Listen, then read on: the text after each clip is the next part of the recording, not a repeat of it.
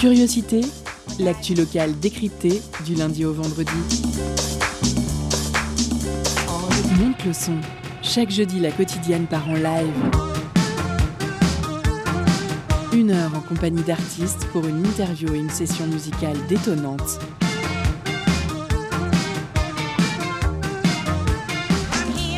Curiosité, c'est sur Prune 92 FM de 18h à 19h.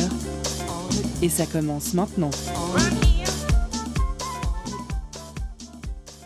Bonjour, bonsoir, chers auditeurs, chères auditrices, vous entrez dans le live du jeudi et c'est de 18h à 19h sur Prune 92 FM. Comme chaque jeudi maintenant depuis le début du confinement, c'est une joie de vous retrouver depuis notre chez nous pour continuer à vous faire danser chez vous. Nous sommes le 26 novembre 2020 et malgré le contexte, on reste surmotivés pour continuer à vous faire profiter d'artistes locaux de qualité. On accueille donc ce soir en studio Amazon, groupe nantais aux allures pop, psyché, colorées qui vient nuancer gaiement notre automne plutôt fade, ce jeudi dans Curiosité. Ils viennent de sortir leur EP intitulé Épisode en digital et vinyle le 2 novembre dernier chez le jeune label nazérien BNFF Records. Amazon, c'est avant tout un quartet de musiciens nantais issus d'ex-formations locales comme Blondie Salvation ou encore World Wide Web. Ils nous livrent là un disque tumultueux aux saccades rythmiques et aux expérimentations mélodiques d'un autre imaginaire. Salut Amazon, comment ça va ce soir ? Salut. Hello. Bonsoir. Ça va super. Merci de nous accueillir. La forme ? Ouais. Ouais, clairement, c'était une journée de danse pour une fois. Ah, bah c'est bien, au moins il y en a qui travaillent. Mais ils ne sont pas seuls en studio car l'accompagnent nos journalistes Constance et Aurélien, à la technique Alice et Jeanne, sans qui cette émission ne serait possible. Toujours avec nous ce soir à domicile, Eddy et Mélissa, notre duo d'intervieweurs préférés, Sego, notre chroniqueuse préférée, et moi-même, Paulin, à l'animation. Pour commencer notre petit programme, Mélissa et Eddy cuisineront Amazon dans une première partie d'interview. Ensuite, Sego nous livrera sa chronique. On passera ensuite au live d'Amazon pour une durée de 22 minutes précises. Après la pause cadeau, on débriefera sur cette perf en passant par une deuxième partie d'interview. On fera une petite pause musicale si on a envie et on passera à la dernière partie de l'interview. Je laisse sans plus attendre la parole à nos deux intervieweurs, Eddy et Mélissa.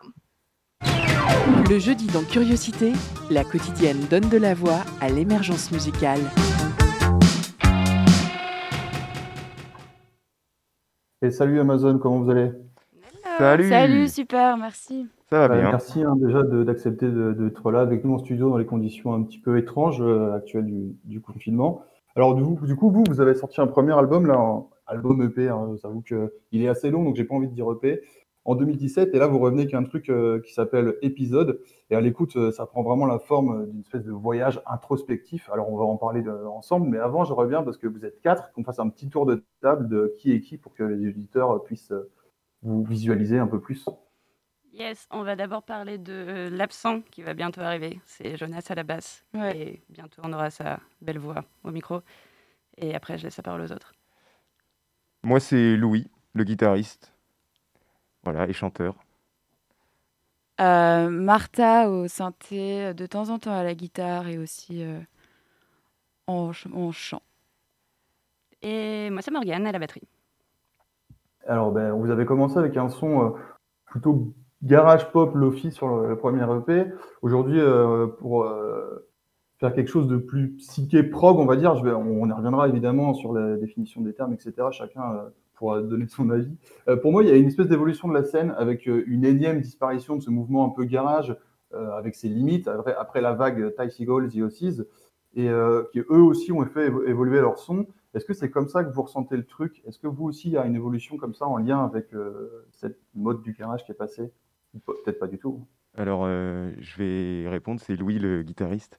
Je pense qu'on n'a pas forcément suivi une mouvance générale, effectivement, de mort du garage comme ce dont tu parles. mais plutôt des envies personnelles. En fait, on a commencé entre le moment où on a sorti cette cassette, puis cette EP. On a commencé à énormément s'intéresser aux synthétiseurs et on a beaucoup geeké dessus, quoi. Et donc forcément, on a inclus ça dans la formation et de plus en plus. Et donc forcément, ça se ressent comme ça. Et puis, on écoute tous des choses très différentes. Et alors du coup, ça se... voilà, donc ça, il y a plusieurs choses qui se mélangent. Ouais, je pense...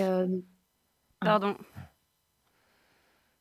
Non, bah, ouais, les joies de la distance. Tout le monde parle en même temps. Ouais, allez-y, je vous écoute. Du coup, bonsoir, Mélissa, deuxième chroniqueuse. Merci d'être là ce soir. Du coup, à la base, vous étiez que trois. C'est ça, Louis, Marie et Morgane. Et depuis, il ne reste plus que Louis et Morgane, le trio originel. Et vous avez été rejoints donc, par Jonas et Martha. C'est ça. Comment ça s'est articulé un peu toutes ces mutations et en quoi ça a influencé la dynamique du groupe? Justement, c'est ce que je vais dire par là, dans le sens où quand on a commencé avec Marie et Louis, donc du coup plus orienté garage, comme vous dites. En fait, je pense que c'était une envie à ce moment précis de faire ce style de musique, de par nos trois personnalités aussi à un moment donné. Et en fait, avec l'arrivée de Jonas et Martha, et donc aussi des synthés, et Louis qui avait commencé à amener le mouvement des synthés, c'est là que ça a un peu changé. En fait, on peut vraiment différencier le Amazon de la première cassette, du Amazon de maintenant, qui pour moi sont quasiment deux projets différents, étant... Je me sens dans deux projets différents, en fait, dans les connexions humaines qu'on a pu créer. C'est pour ça que ça a évolué, je pense, musicalement, beaucoup. Oui, effectivement. En fait... Oh, pardon. Vas-y. et du coup, est-ce que ça a changé votre manière de composer? Parce que j'ai cru comprendre que dans le premier album, du coup, intitulé aussi Amazon, comme le nom du groupe, c'était plus Louis qui composait les textes. Et maintenant, est-ce que vous êtes resté sous ce format-là ou... Est-ce que vous composez les textes peut-être plus tous ensemble? Comment ça se passe? Alors là, pour cette EP qui vient de sortir, y a beaucoup de... En fait, c'est beaucoup de morceaux que j'avais composés tout seul, que j'avais joué aussi en live tout seul, parce que j'avais un set solo, justement, quand Amazon s'est un peu arrêté, quand Marie est partie pour ses études et que la formation était un peu en stand-by avant qu'il y ait Martha et Jonas.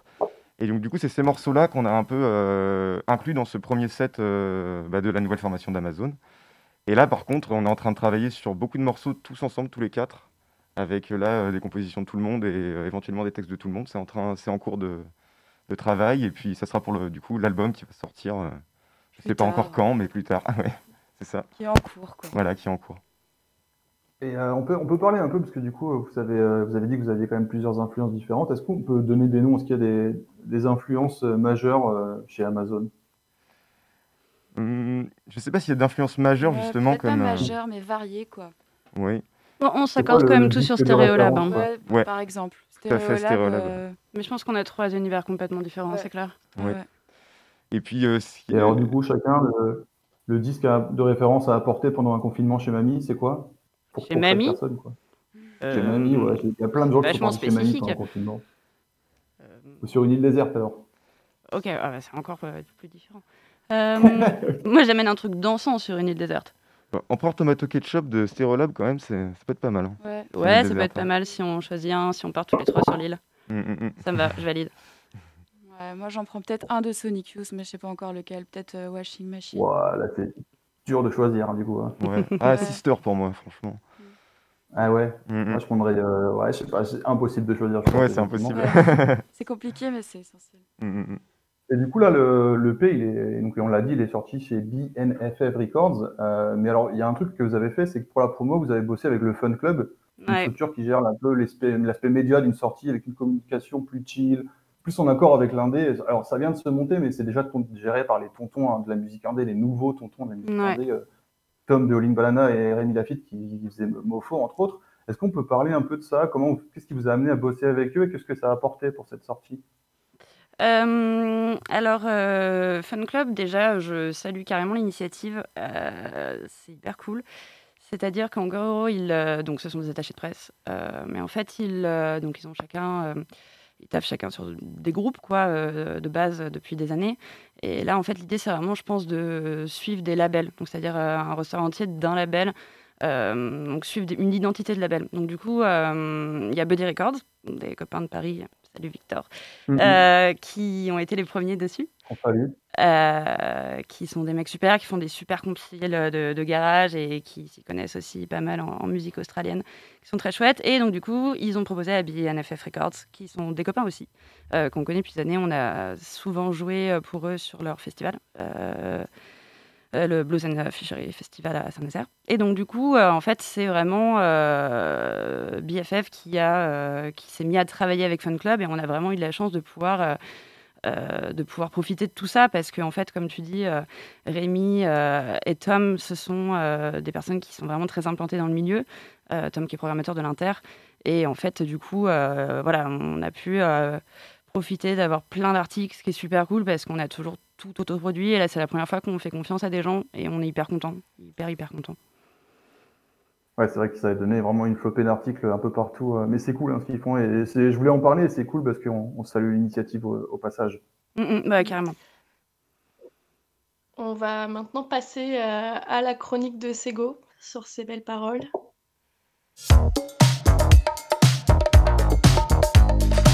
Étonnante, perspicace, amusante, actuelle, les chroniques de curiosité.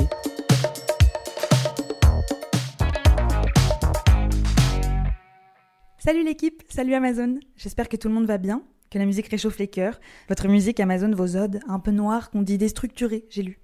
C'est vrai que le rythme frappe, les guitares lancinantes et les voix qui s'y posent sont un chant dans lequel il y a un truc mystique, quelque chose de puissant. Alors Amazon sans eux va se manger la petite taxe GAFA à la French incessamment sous peu, je vais pas parler d'eux. Jeff Bezos est franchement moins poétique que ses Amazones, avec un E. Comme votre univers musical, elle, véritablement mythique et puissante. Le mythe donc. Autrefois vivaient les Amazones, filles d'Arès et de la nymphe Harmonie. Elles habitaient près du fleuve Amazone, puis sont parties sur les rives de la mer Noire pour former des tribus et fonder des cités. On dit qu'elles étaient les seules parmi les peuples alentours à revêtir une armure de fer, et qu'elles furent les premières de tous à monter à cheval. Vous connaissez sûrement la légende de leurs seins coupés pour mieux viser à l'arc. On les considérait pour leur courage, on les disait belles et dangereuses. On les craignait parce qu'elles étaient non seulement les égales des hommes, mais qu'on disait aussi qu'elles les avaient réduits en esclavage. Les mythes racontent qu'elles ont combattu Héraclès, Achille ou même Thésée. C'est un mythe qui, pour une fois, porte les femmes à l'égal des hommes, mais c'est aussi une légende qui s'inspire en fait de vraies guerrières. Il y a des archéologues qui ont découvert des tombes près de la mer Noire qui ont permis d'attester l'existence de ces femmes nomades. On a examiné des centaines de squelettes de femmes avec des blessures de guerre, qui avaient été enterrées avec leurs armes. Ces tribus, c'étaient les Scythes, que les Grecs ont affrontés au 7e siècle avant Jésus-Christ, quand ils colonisaient la zone autour de la mer Noire. C'était pas des tribus de femmes, mais des groupes mixtes qui combattaient ensemble, les Amazones aux côtés des hommes. Et l'éducation était la même pour les deux genres, monter à cheval, tirer à l'arc, chasser, combattre. Pas d'ablation de seins, ça c'est véritablement une légende, et pas d'asservissement des hommes non plus, comme l'ont écrit les Grecs, qui devaient à l'époque juste pas trop être capables de concevoir une société dénuée de domination. Il s'agirait pas de dire que des femmes indépendantes ne causeraient pas de tort au groupe, ça aurait donné des idées à certaines. En tout cas, les récits ont voyagé. Des histoires d'aventures qui parlent des Amazones, on en a retrouvé en Égypte, en Perse, dans le Caucase, en Inde, en Chine. La légende de Mulan, elle est fondée sur ces nomades des steppes. Dans sa vision de l'éducation idéale, Platon aussi, il dit qu'il faudrait imiter ces peuples, que les filles doivent être entraînées de la même manière que les garçons pour être robustes et se joindre aux hommes.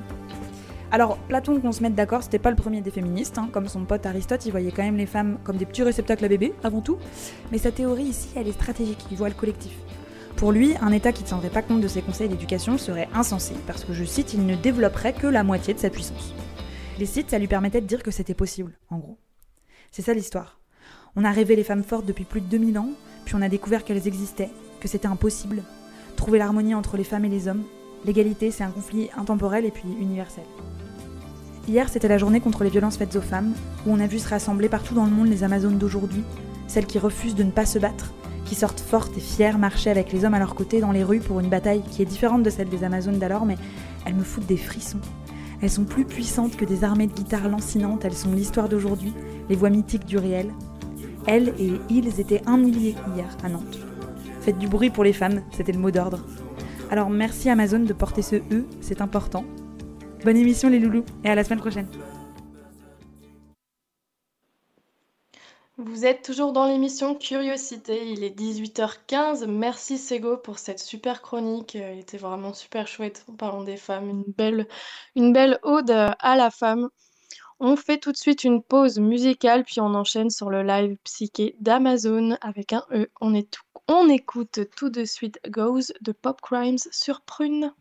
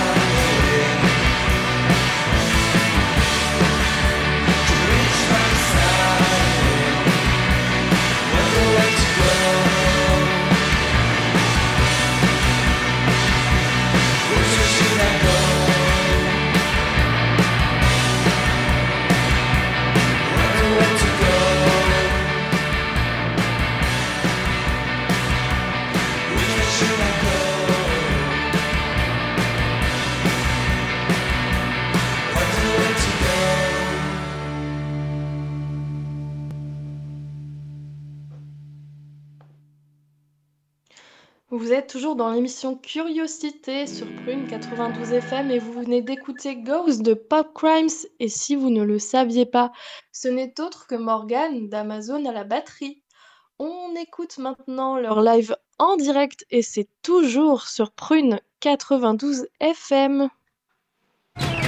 Tout de suite, la quotidienne part en live avec notre invité musical.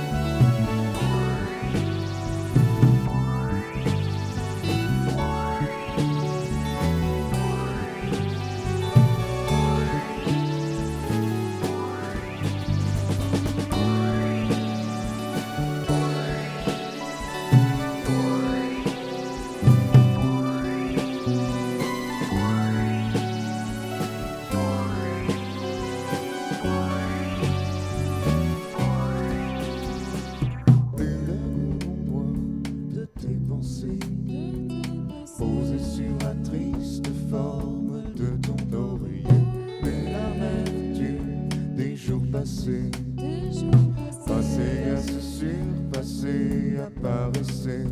C'est un ouf à toi, temple paisible de ton génie, de tes secrets, coincés entre deux falaises parallèles.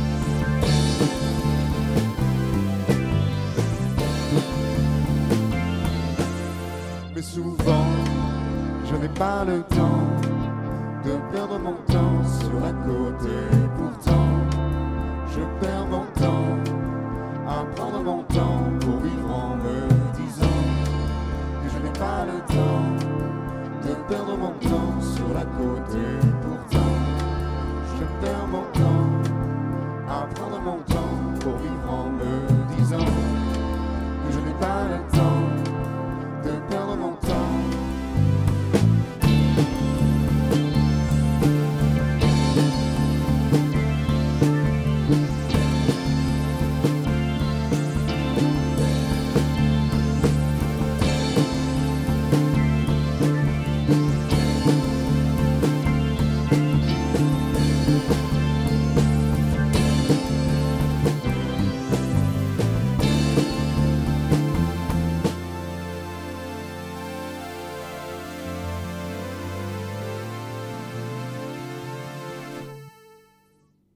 Hello, c'était Amazon.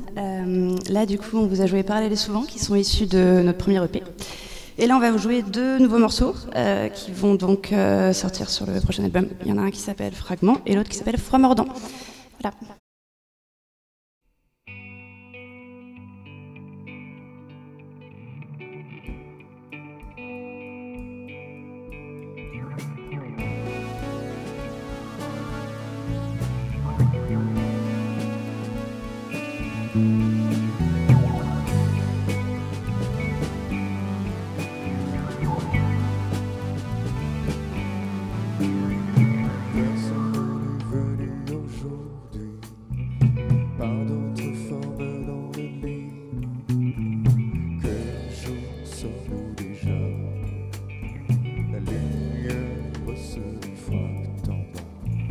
Mosaïque évanescent J'engage une longue descente vers toi.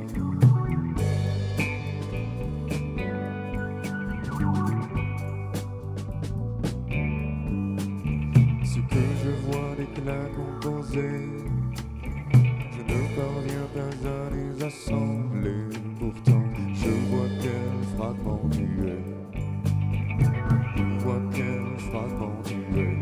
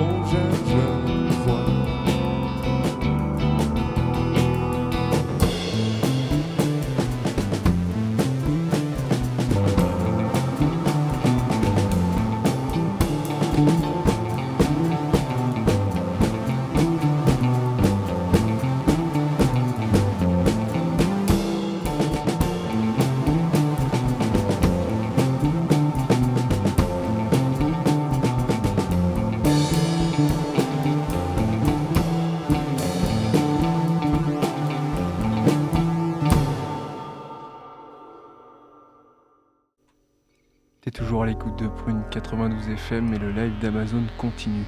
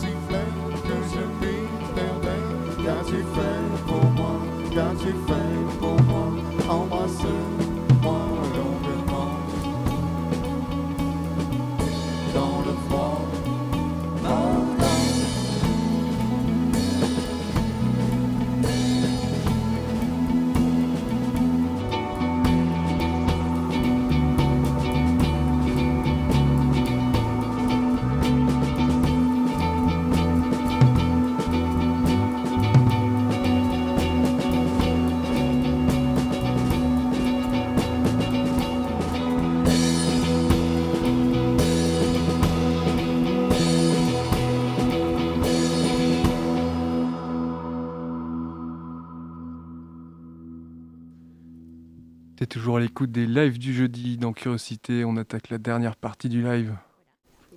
Et là, on va finir par Lycanthrope. Donc, du coup, on a un clip qui est sorti pour ce titre, qui est plutôt chouette, et qui a été réalisé par Louis, parce que Louis, en plus d'être multi-instrumentiste, est aussi monteur et cadreur et tout ce que vous voulez. C'est un homme formidable. Et à l'affiche, vous voyez donc comme actrice dans ce clip une jeune femme qui s'appelle Mercierne Verbraken, qui est plutôt très forte. Voilà. Donc c'est Lycanthrope, et puis après on vous dit ciao.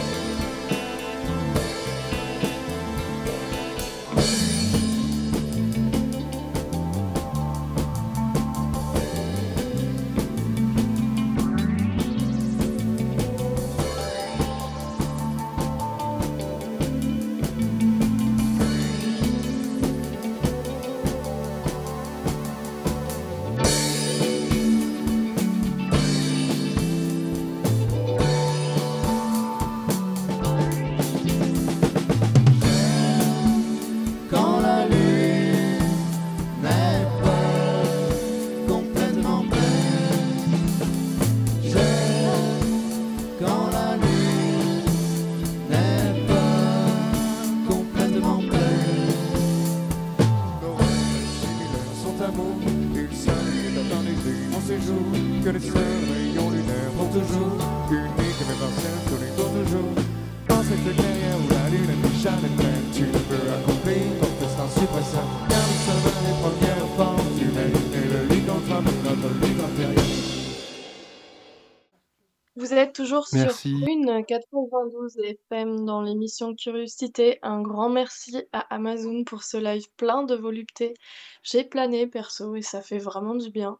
On revient sur votre performance, pas la mienne hein, bien sûr, juste après la pause cadeau. Concert, spectacle, cinéma. Tout de suite, Prune comble ta soif de culture avec la pause cadeau.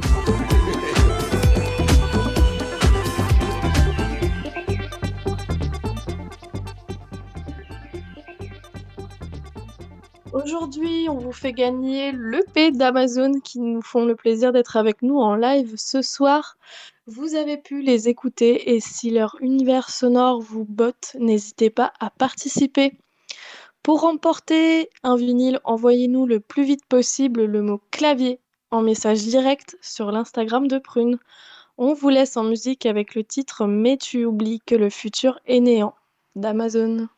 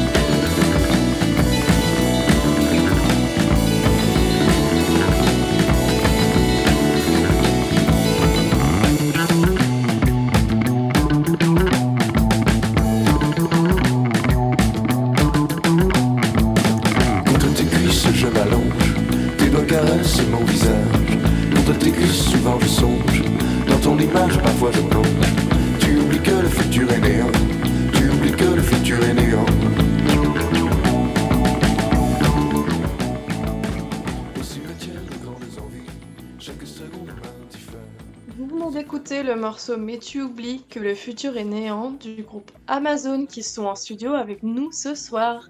Félicitations à notre gagnant ou gagnante. On passe maintenant à la deuxième partie de notre interview.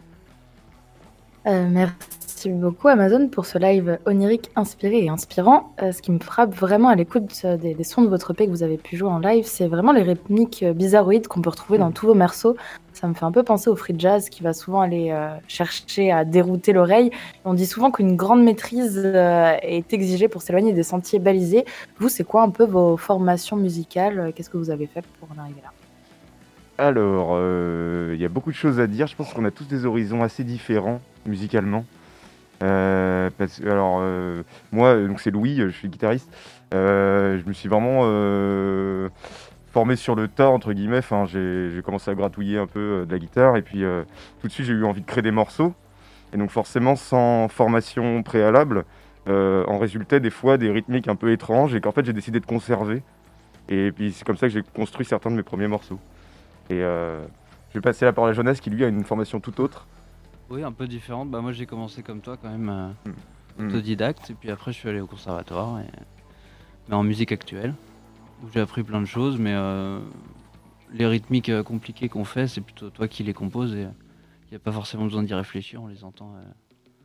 On compte pas comme, on compte pas tout, on n'écrit pas notre musique. Et, on les vit. Au final, oui, c'est ça. On la ressent, quoi. On la ressent. Ouais. Après, Louis, je pense que on s'est rencontrés un peu plus tôt, mais je pense aussi que, du coup, moi, je suis dans un groupe qui s'appelle Blondie Salvation que Louis aussi écoutait. En fait, il m'a envoyé juste un message sur Facebook pour qu'on joue ensemble. C'est vrai qu'avec les Blondies, on avait tendance à beaucoup écouter comme de musique africaine. Et quand j'ai rencontré Maman aussi, je pense que j'ai un peu partagé le truc. Et toi, en fait, t'avais ultra envie d'aller dedans. Et donc, du coup, je pense aussi qu'on s'est rejoints au début quand on s'est retrouvés que tous les deux aussi là-dessus. Parce que c'était une période où moi, j'avais envie de plus faire de rock. Et toi, t'avais envie de faire des trucs vraiment comme tu les sentais et ne pas avoir de normes, en fait.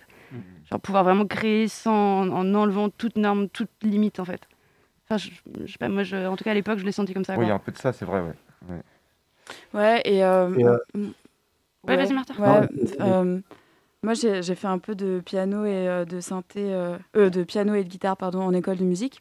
Mais il a fallu vraiment, pour que je me mette à composer aussi de mon côté, il a fallu, je sais pas moi, environ 7 ans en fait, pour que je me détache vraiment d'une pratique académique en fait, pour ensuite arriver. À des choses qui sont beaucoup plus personnelles et se détacher vraiment d'une partition écrite pour aller vers sa propre voix en fait musicale et ses propres ressentis, quoi. Et alors récemment, il y a Chien de Faïence qui a posé quelques textes en français sur son deuxième album Fail and Foil, sorti chez Rolling Banana et Safe in the Rain. Mais globalement, il n'y avait pas des masses de groupes indés français qui chantent en français. Est-ce que vous, ça s'est fait naturellement ou est-ce que c'est vraiment un choix engagé ?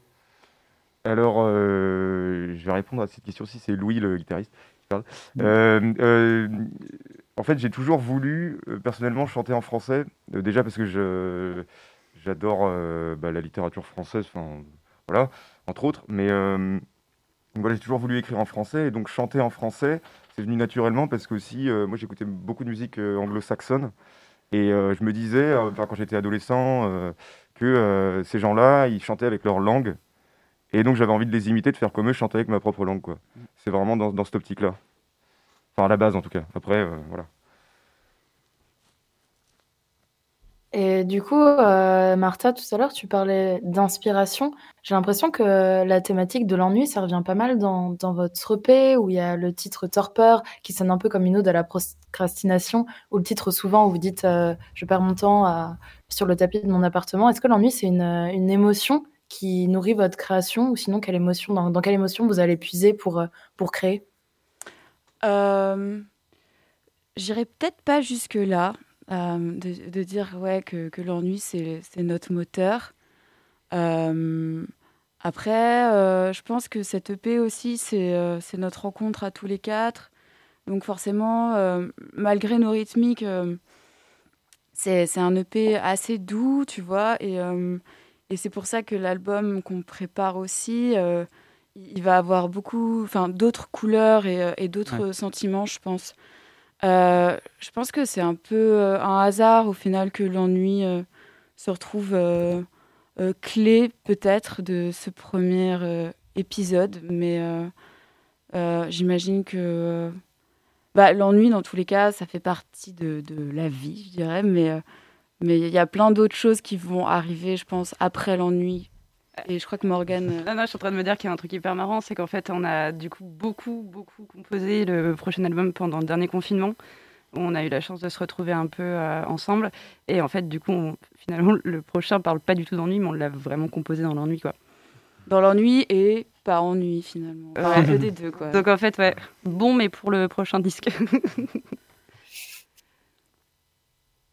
Et du coup, dans votre morceau Lycanthrope, vous parlez plus un peu, enfin, je l'ai un peu vécu comme, je sais pas, parler de la folie ordinaire, un peu la face Docteur et Mr. Jekyll et Jekyll et Mr. Hyde du quotidien. Et du coup, est-ce que c'est quelque chose qui se base sur votre propre expérience, un peu, où tout à coup tout peut basculer Qui veut répondre? Vas-y, Louis. Ok. Le texte Lycanthrope, enfin la musique, le morceau Lycanthrope. Oui, c'est ça, il y a complètement de ça, un peu de cette sorte de double personnalité qu'on revoit d'ailleurs, enfin qu'on peut voir d'ailleurs dans le clip. On a cherché un peu à illustrer cette chose-là. Ça parle aussi, ouais, j'imagine, enfin, s'il y a quelque chose d'imagé là-dedans, je verrais peut-être comme, comment dire, une monstruosité propre un peu. La part destructrice qu'il peut y avoir chez certaines personnes, dans certains rapports, quoi. Mm. Voilà. Le loup-garou, quoi, qui peut apparaître à certains moments. Ouais. Mm. Entre autres, on peut voir plein de choses. Mais... Et toujours pour continuer sur les morceaux, il y a un morceau qui m'a un peu intriguée, c'est le morceau Torpor, qui était déjà présent dans votre album Amazon, du coup, qui vous avez sorti en 2017. Je m'abuse, et du coup vous l'avez ressorti, du coup vous avez décidé de le ressortir dans cette EP en 2020. Est-ce que c'était parce que vous n'étiez pas satisfait de la première version? Enfin, c'est quoi un peu l'histoire de ce morceau? Non, c'est pas parce qu'on n'était pas satisfait, c'est que c'est un morceau un peu pilier en fait, je pense. C'est un peu ce qui est resté de la transition entre l'ancienne formation et la nouvelle. Et en fait on l'a fait vachement évoluer, tout le temps, et même encore aujourd'hui il est en mouvement, et même jusqu'au mix il a été en mouvement. C'est-à-dire qu'en fait, on a un peu recomposé le morceau aussi avec notre ingé son, Jean-François Lecoq, au passage, personne formidable également. Merci. C'est lui qui a fait le mix, c'est quelqu'un de super, et le master d'ailleurs, donc j'y suis. Il y a Patrice Pétrole, qui était aussi un très bon travailleur, avec une belle oreille. Et donc du coup, c'est le morceau qui nous suit. On a voulu le réenregistrer pour dire, les Amazones d'avant existent toujours finalement, parce qu'ils ont ce morceau qui se transmet. Mais voilà comment on le réinterprète nous maintenant avec Martha, les voix de Martha, Jonas et Louis, et toute la sensibilité qu'il y a derrière ce morceau. C'est vraiment une espèce de fil rouge, quoi, de fil conducteur. Je sais pas, Louis, si t'es d'accord? Ouais, je suis assez d'accord. C'est un des premiers morceaux qu'on a joué avec Amazon, et constamment en mouvement. C'est un peu notre notre morceau qu'on a dans les pattes, qu'on aime jouer et puis qu'on aime faire évoluer. Donc peut-être que ça se trouve dans... Sur le prochain, il y aura peut-être encore un nouveau. Peut-être pas le prochain, mais peut-être dans 3 ou 4 disques après. Non, je sais pas. Allez, c'est bon, il se projette. On le ressortira. Mais du coup, alors, on peut peut-être parler un peu de la scène aussi. Vous appartenez à cette scène indé qui a pu tourner à l'époque autour de la mécanique ondulatoire, mis en avant avec des labels, on l'a dit, comme Buddy Records ou Rolling Banana. Et on assimile pas mal cette scène quand même à la capitale, alors qu'on trouve quand même pas mal de pépites sur Nantes. Il y a les Slowsaders, il y a Djokovic, même si je ne sais pas s'il joue encore. Est-ce que vous pouvez nous parler un peu de cette scène nantaise dont vous faites partie? Je parle dès maintenant. Moi, j'étais pas là ces dernières années, mais c'est vrai que la scène nantaise, je l'ai vécue quand je jouais avec les Blondies avant, où c'était à l'époque Albinos Congo, les Marginals. Et donc, moi, en tout cas, je sais que cette scène nantaise a été vachement plus 60s et psyché avant. Mais aujourd'hui, je sais pas trop ce qui se fait. Je sais qu'il y a quand même pas mal de post-punk. Comment ils s'appellent, les mecs chez qui on a enregistré? Moleskine. Ouais. Mais je pense que les autres vont répondre mieux sur la scène actuelle. Mais c'était ma part de la scène actuelle nantaise. Oui, à Nantes, il y a beaucoup de choses. Et puis beaucoup de gens qui nous ont inspirés aussi. Notamment, moi, il y a un groupe que j'adorais, c'était à Bilbil. Oui. Ils jouent plus trop en ce moment, mais alors c'est fantastique ce qu'ils font, orgue, batterie, ça c'est vraiment fantastique. Et puis bien sûr Albinos Congo qui est, qui est un groupe qui nous, enfin, avec qui on est très très copains. Parce que Tristan Dervez organise aussi beaucoup de concerts. Il nous a organisé nos concerts avec Amazon un peu au début, puis enfin, entre autres en Back to Garage aussi. Et donc, ouais, non, c'est voilà ce que j'ai à dire. Donc du coup, vous naviguez un peu entre cette scène nantaise et la scène parisienne. Comment est-ce que c'est de jouer à Paris, à Nantes ? Est-ce que le public est le même ? Est-ce qu'il y a une petite scène que vous préférez entre les deux ? Déjà, moi, je voudrais parler d'un truc très pragmatique, c'est que les scènes à Paris sont beaucoup plus petites en général que les scènes à Nantes. On a beaucoup plus de place à Nantes. Ah ouais ? Que, bah ouais, en général, les scènes à Paris, tu sais, c'est dans les petites caves. C'est assez petit, tu vois, je trouve. Enfin, ça, non, mais ça dépend des endroits, mais je trouve que... non, d'un côté pragmatique, c'est plus compliqué parce que t'as un défraiement obligatoire et donc, du coup, t'as un investissement qui est énorme quand tu vas jusqu'à Paris, quoi. Mais en tout cas, je pense qu'on est hyper content de jouer à Nantes à chaque fois parce qu'on se sent vraiment, je sais pas, à notre place. Après, jouer à Paris, on aime bien aussi, mais on a plus l'impression de faire découvrir qu'à Nantes, on sait qu'on fait plaisir, je pense. Ouais, c'est vrai, c'est une différence. Et c'est pour ça qu'on a ultra hâte de pouvoir refaire des concerts et de pouvoir faire la release à Nantes, qui pour nous, en fait, la vraie release sera forcément à Nantes. On fera une à Saint-Nazaire avec notre label et une à Paris, mais c'est vrai que jouer à Nantes, il y a un, je sais pas, il y a un truc hyper de cœur, quoi. Enfin... Et pour revenir un peu sur le titre Lycanthrope, dont vous avez fait un clip, du coup un clip un peu fait maison, tout en paillettes et en folie nocturne. Donc c'est toi, Louis, à la réalisation et au montage, et Raphaël, pardon pour si j'écorche son nom, Favrel Kouaïtouka, et Martha à la vidéo, pardon. Du coup, c'était la première fois que vous vous lanciez dans un projet vidéo de cette ampleur. Est-ce que vous pouvez nous en parler un petit peu de ce clip qui a un peu défrayé la chronique quand même ? Vous avez eu beaucoup de retours sur ce clip-là, donc. Oui. On s'est bien marré à le faire. Ça a été. Alors on a beaucoup de projets. Enfin moi j'ai toujours eu plein de projets de courts métrages, mais que j'ai jamais vraiment mené à terme. Enfin ça va venir, hein, mais pour l'instant voilà. Et donc du coup c'était cool parce que du coup on a pu. Avec ce clip-là, on l'a bien préparé, bien écrit, tout ça. Et puis ensuite, le jour du tournage, c'était vraiment chouette. On s'est vraiment marré. On a fait ça. Ouais, c'était vraiment fait maison parce que du coup, Martha, qui est aussi donc plasticienne, a pu construire plein de choses, plein d'effets spéciaux marrants, notamment pour les fonds verts qui s'éclatent, des pelotes de coton qui symbolisent des nuages. Enfin, on s'est vraiment amusé. C'était vraiment chouette. C'était très intense, mais c'était vraiment chouette. Et on est content d'avoir fait ce clip. Ouais, on s'est bien amusé quand même. Bah, merci Amazon. Merci beaucoup. Merci beaucoup de nous avoir invités. Trop plaisir de jouer. C'était vraiment chouette. Tellement plaisir. Ouais. Merci de faire ça pour les artistes. Franchement. C'est hyper cool. Et vous êtes trop cool. Et vive Prune, on suit depuis toujours. Merci à tous. Merci.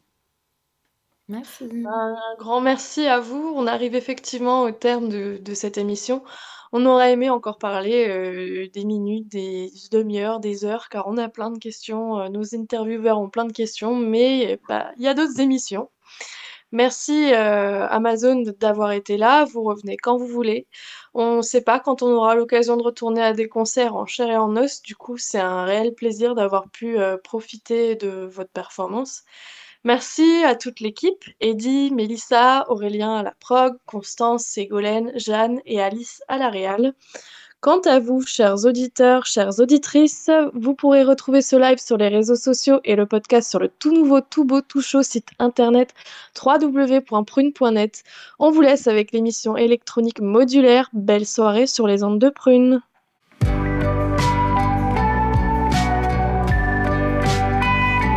Pour écouter ou réécouter Curiosité, rendez-vous sur le www.prune.net.